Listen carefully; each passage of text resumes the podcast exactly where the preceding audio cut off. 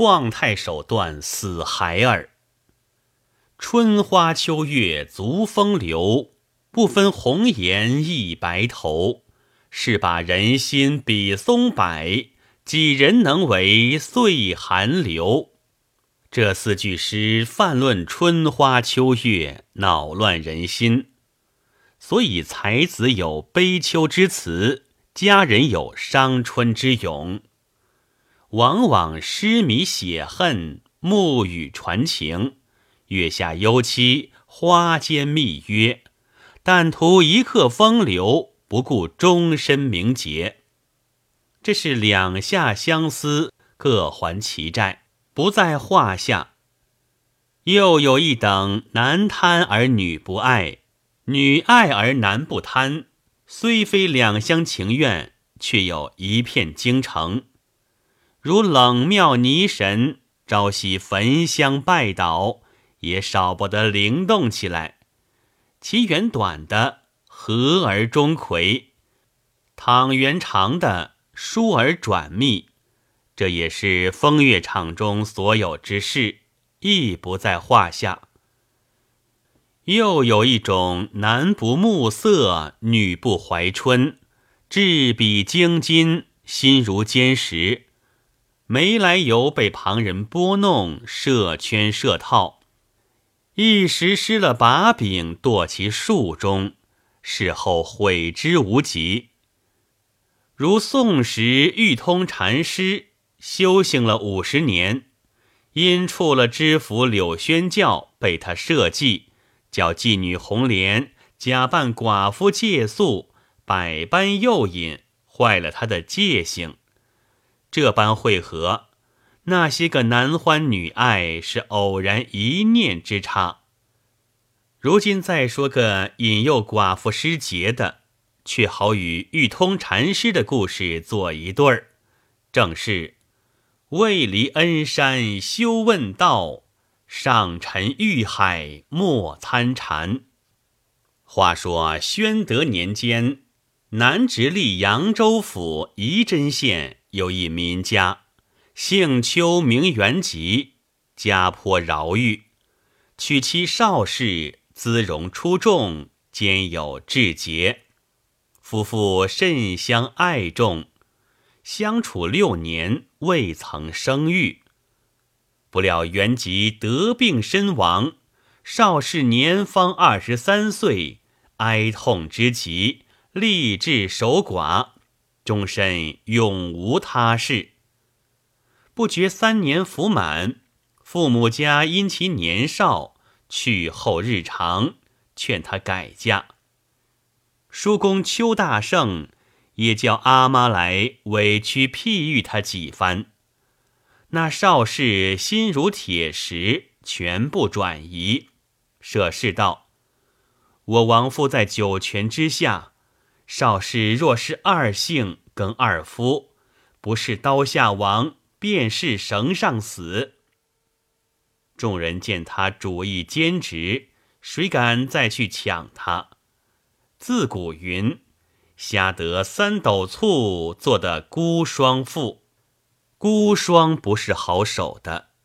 替少氏从长计较，倒不如明明改个丈夫。虽做不得上等之人，还不失为中等。不道德，后来出丑，正是。做事必须踏实地，为人切莫误虚名。邵氏一口说了满话，众人中咸鱼不等，也有啧啧夸奖他的，也有肆意不信、睁着眼看他的。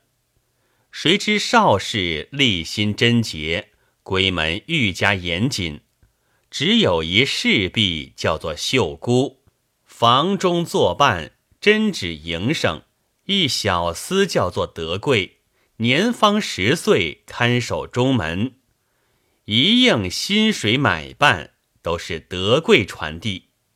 同仆以惯者，皆遣出不用，庭无闲杂，内外肃然。如此数年，人人信服，哪个不说少大娘少年老成，治家有法。光阴如箭，不觉十周年到来。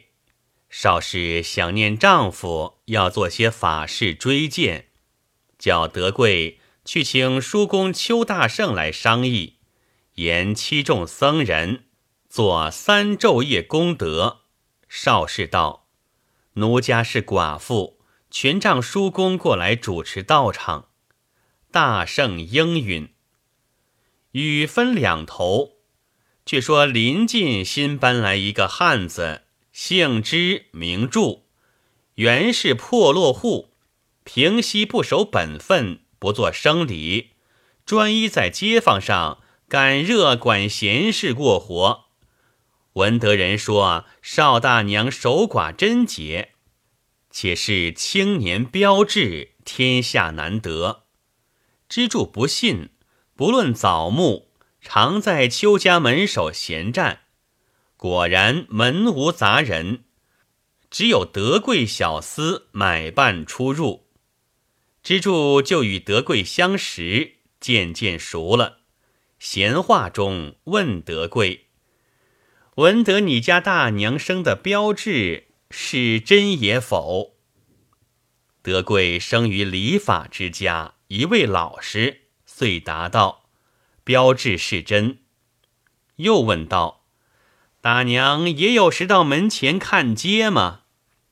德贵摇手道：“从来不曾出中门，莫说看街，罪过罪过。”一日，德贵正买办素斋的东西，支柱撞见，又问道：“你家买许多素品，为什么？”德贵道：“家主十周年，做法事要用。”支柱道：“几时？”德贵道：“明日起三昼夜，正好辛苦嘞。”支柱听在肚里，想到既追见丈夫，他必然出来拈香，我且去偷看一看，什么样嘴脸，真像个孤霜也不。却说次日，邱大圣请到七众僧人，都是有戒性的。在堂中排设佛像，鸣铙击鼓，诵经忏礼，甚是至诚。邱大圣勤勤拜佛，少时出来拈香，昼夜各只一次，拈过香就进去了。支柱趁着道场热闹，几遍混进去看，再不见少氏出来，又问德贵。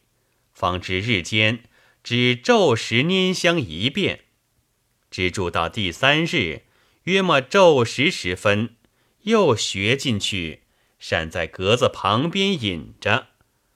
见那些和尚都穿着袈裟，站在佛前吹打乐器，宣和佛号。香火道人在道场上手忙脚乱的添香换烛。本家只有德贵，只好往来答应，哪有功夫照管外边？就是邱大圣同着几个亲戚，也都呆看和尚吹打，哪个来稽查他？少请少氏出来拈香，被支柱看得仔细。常言道：若要俏，天重孝；缟素装束，加倍清雅。分明是广寒仙子月中出，孤夜神人雪里来。支柱一见，遍体酥麻了，回家想念不已。是夜道场完满，众僧直到天明方散。少时依旧不出中堂了。支柱无计可施，想着德贵小厮老实。我且用心下调子。其实五月端午日，支柱拉德贵回家吃雄黄酒。德贵道：“我不会吃酒，红了脸时怕主母嗔骂。”支柱道：“不吃酒，且吃只粽子。”德贵跟支柱家去，支柱叫浑家拨了一盘粽子，一碟糖，一碗肉。一碗鲜鱼，两双箸，两个酒杯放在桌上。支柱把酒壶便筛，德贵道：“我说过不吃酒，莫筛吧。”支柱道：“吃杯雄黄酒应应时令，我这酒淡不妨事。”德贵被央不过，只得吃了。支柱道：“后生家莫只吃单杯，须吃个成双。”德贵推辞不得，又吃了一杯。支柱自吃了一回，加七加八说了些街坊上的闲话，又斟一杯劝德贵。德贵道：“醉的脸都红了，如今真个不吃了。”支柱道：“脸左右红了，多坐一时回去，打什么紧？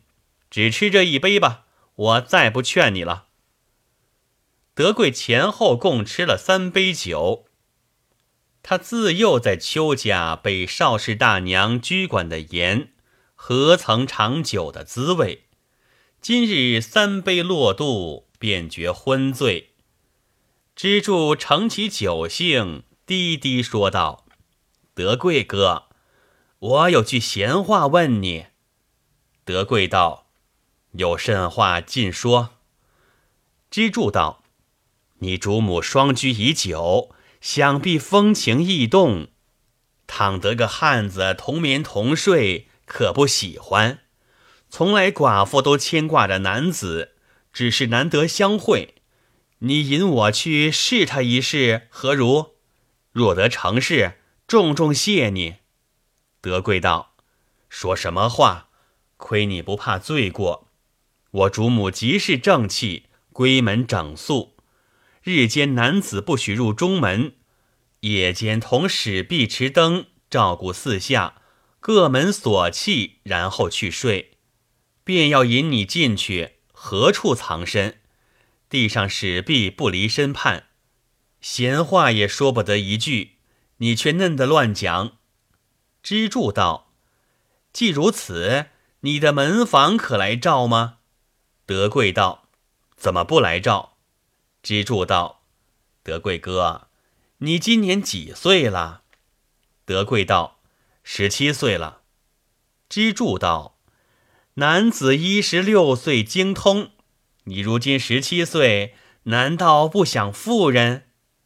德贵道：“便想也没用处。”支柱道：“放着家里这般标致的枣木在眼前，好不动性。”德贵道：“说也不该，她是主母，动不动非打责骂，见了他好不怕嘞。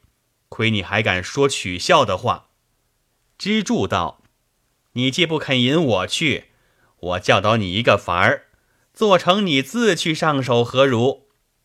德贵摇手道：“做不得，做不得，我也没有这样胆。”支柱道。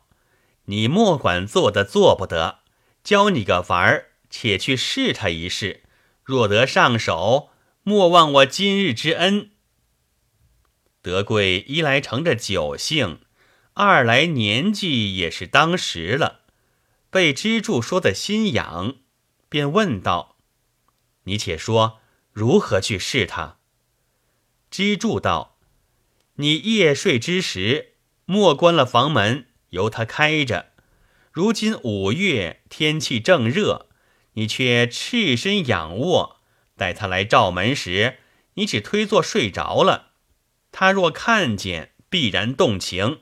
一次两次，定然打熬不过，上门救你。德贵道：“倘不来如何？”支柱道：“拼的这事不成，也不好嗔责你。有益无损。”德贵道：“依了老哥的言语，果然成事，不敢妄报。”须臾酒醒，德贵别了，事业依计而行。正是商城灯下瞒天计，拨转闺中非时心。论来邵氏家法甚严，那德贵长成十七岁，嫌疑之际。也该就打发出去，另换个年幼的小厮答应，岂不尽善？只为德贵从小走使服的，且又粗蠢又老实，少氏自己立心清正，不想到别的情节上去，所以因循下来。却说是夜，少氏同婢秀姑点灯出来照门。见德贵赤身仰卧，骂：“这狗奴才，门也不关，赤条条睡着，是什么模样？”叫秀姑与他扯上房门。若是少氏有主意，天明后叫德贵来说，他夜里懒惰放肆，骂一顿打一顿，德贵也就不敢了。他酒旷之人。却似眼见稀奇物，受增一计，绝不作声。德贵胆大了，到夜来依前如此。少氏同婢又去照门，看见又骂道：“这狗才一发不成人了，被也不盖。”叫秀姑替他把卧单扯上，莫惊醒他。此时便有些动情。那有秀姑在旁碍眼。到第三日，德贵出外撞见了支柱，支柱就问他曾用计否。德贵老实，就将前两夜光景都叙了。支柱道：“他叫丫头替你盖被，又叫莫惊醒你，便有爱你之意。今夜绝有好处。”其夜，德贵依园开门。假睡而待，少氏有意，遂不叫秀姑跟随，自己持灯来照。径到德贵床前，看见德贵赤身仰卧，那画如枪一般，禁不住春心荡漾，欲火如焚。自己去小衣，爬上床去，还只怕惊醒了德贵。悄悄地跨在身上，从上而压下。德贵忽然抱住，翻身转来，与之云雨。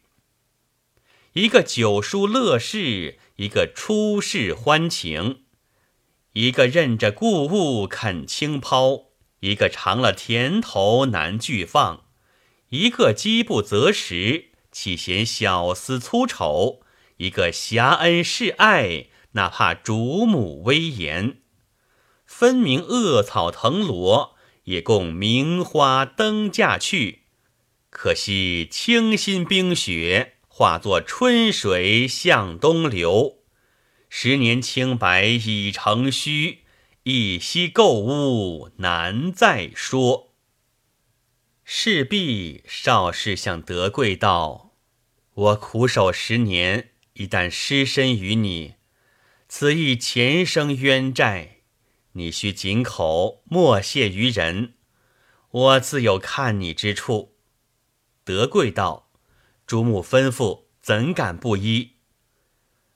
自此夜为始，每夜少氏以看门为由，必与德贵取乐而后入。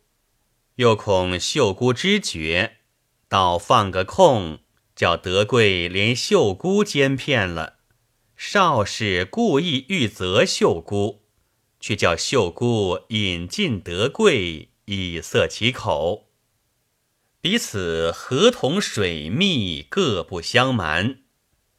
德贵感支柱教导之恩，时常与少氏讨东讨西，将来奉与支柱。支柱指望德贵引进，德贵怕主母嗔怪，不敢开口。支柱几遍讨信，德贵只是延挨下去。过了三五个月，少氏与德贵如夫妇无异，也是树该败露。少氏当初做了六年亲，不曾生育，如今才得三五月，不觉便胸高腹大，有了身孕，恐人知觉不便。将银与德贵，叫他敲得书贴坠胎的药来，打下私胎，免得日后出丑。德贵一来是个老实人，不晓得坠胎是什么药；二来自得支柱指教，以为恩人，凡事直言无隐。今日这件私房棺木，也去与他商议。那支柱是个棍徒，见德贵不肯引进自家，心中正在愤恨，却好有这个机会。便是生意上门，心生一计，哄德贵道：“这药只有我一个相识人家最效，我替你赎去。”乃往药铺中赎了固胎散四服，与德贵带回。少师将此药做四次吃了，腹中未见动静，叫德贵再往别处赎取好药。德贵又来问支柱：“钱要如何不孝？”支柱道：“打胎只是一次，若一次打不下，再不能打了。况这药只此一家最高，今打不下，必是胎受坚固。若再用虎狼药去打，恐伤大人之命。”德贵将此言对邵氏说了，邵氏信以为然。